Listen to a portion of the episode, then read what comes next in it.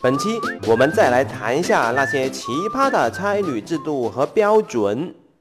我们首先来列举几个奇葩的差旅制度和标准。第一点，住宿标准过低，这下就麻烦了。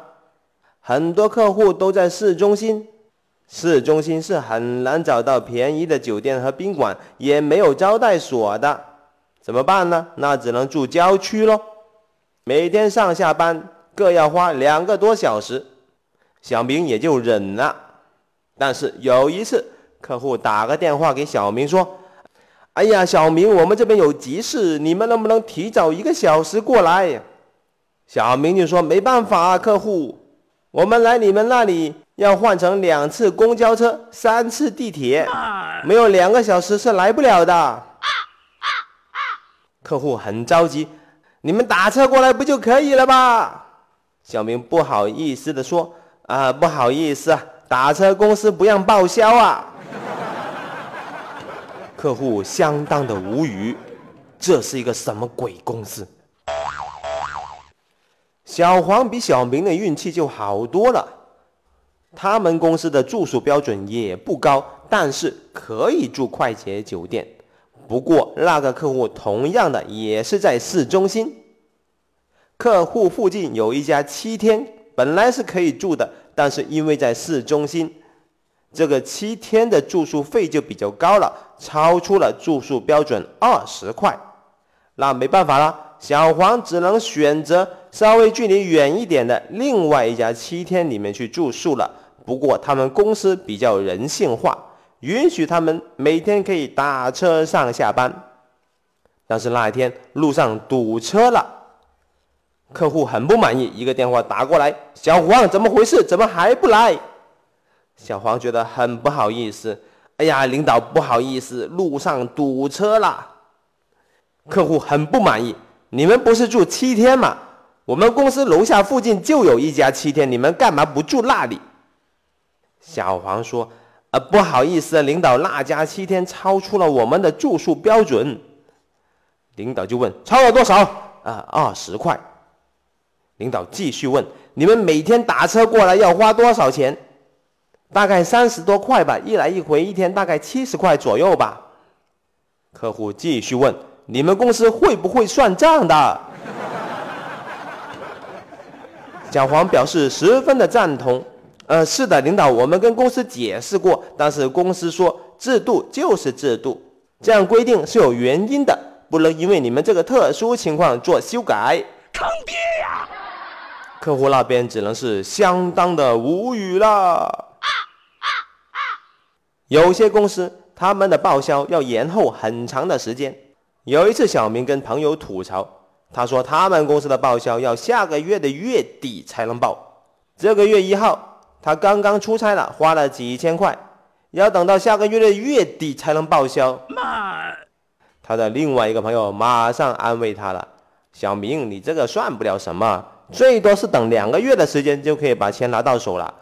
我们公司是一个季度结算一次。”坑爹呀！另外一个朋友表示相当的不服，你们一个季度结算一次已经相当好了，我们公司的报销流程相当的麻烦，没有半年时间是审批不下来的。在我们公司上班，如果没有十几万的银行存款是不可能做下去的。要十几万这么多存款干嘛？老兄，我要支付半年的出差差旅费用啊！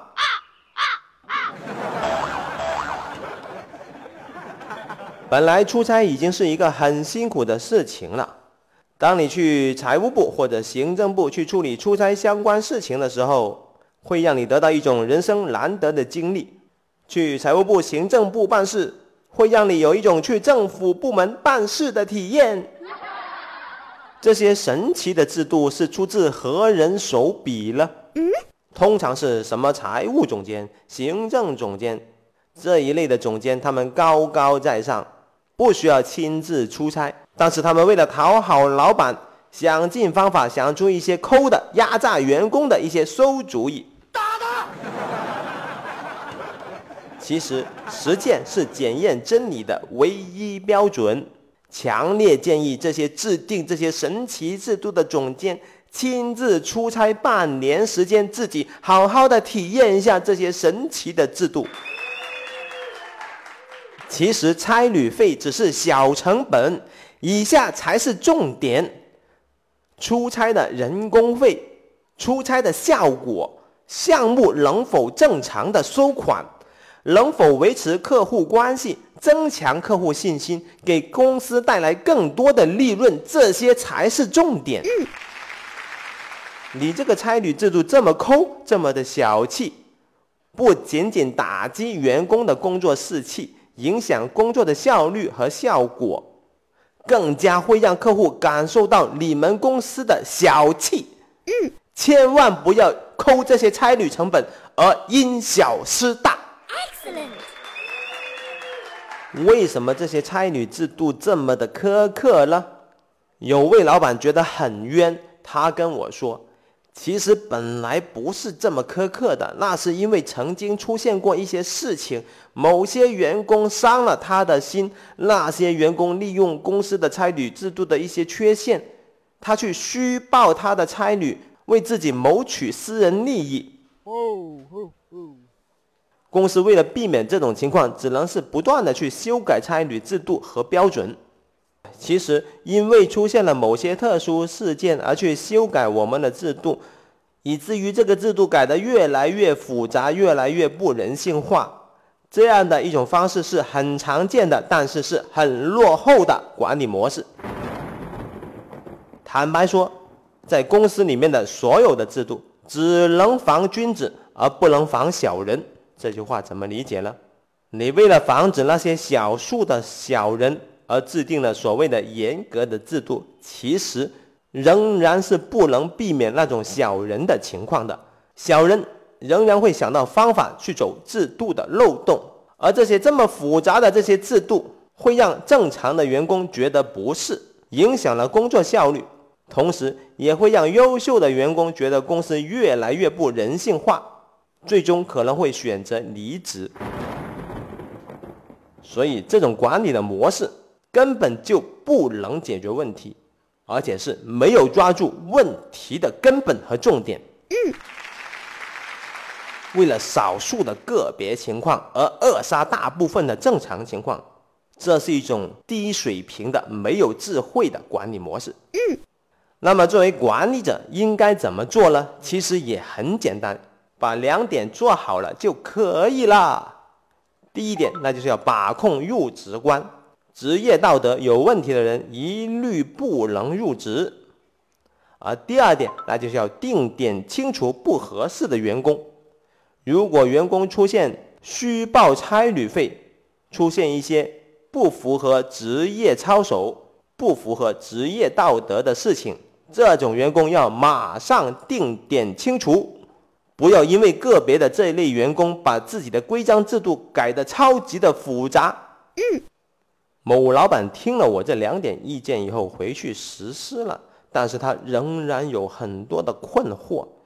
哎呀，火球老师，我已经按照你的要求这样子去做了，每发现一个不合适的员工，我马上定点清除，但是仍然出现这种情况，怎么办呢？嗯，我有气无力的对这个老板说：“老板，你们之前的标准是让员工做硬座的，现在提升了没有？”老板说：“我们已经提升了，硬座已经改为软座了。”妈！我继续有气无力的去问：“你们之前的差旅费是每年结算一次的，现在怎么样？”这个老板很激动地说：“我们已经改进了，我们现在半年结算一次。”妈！我能怎么说呢？如果老板抠的本质是不能改变的，本期的建议对你一点用处都没有。我是大大大火球，案例纯属艺术创作，如有雷同，你自己判断是不是真的吧。感觉不错的话，记得给个好评哟。下期再见。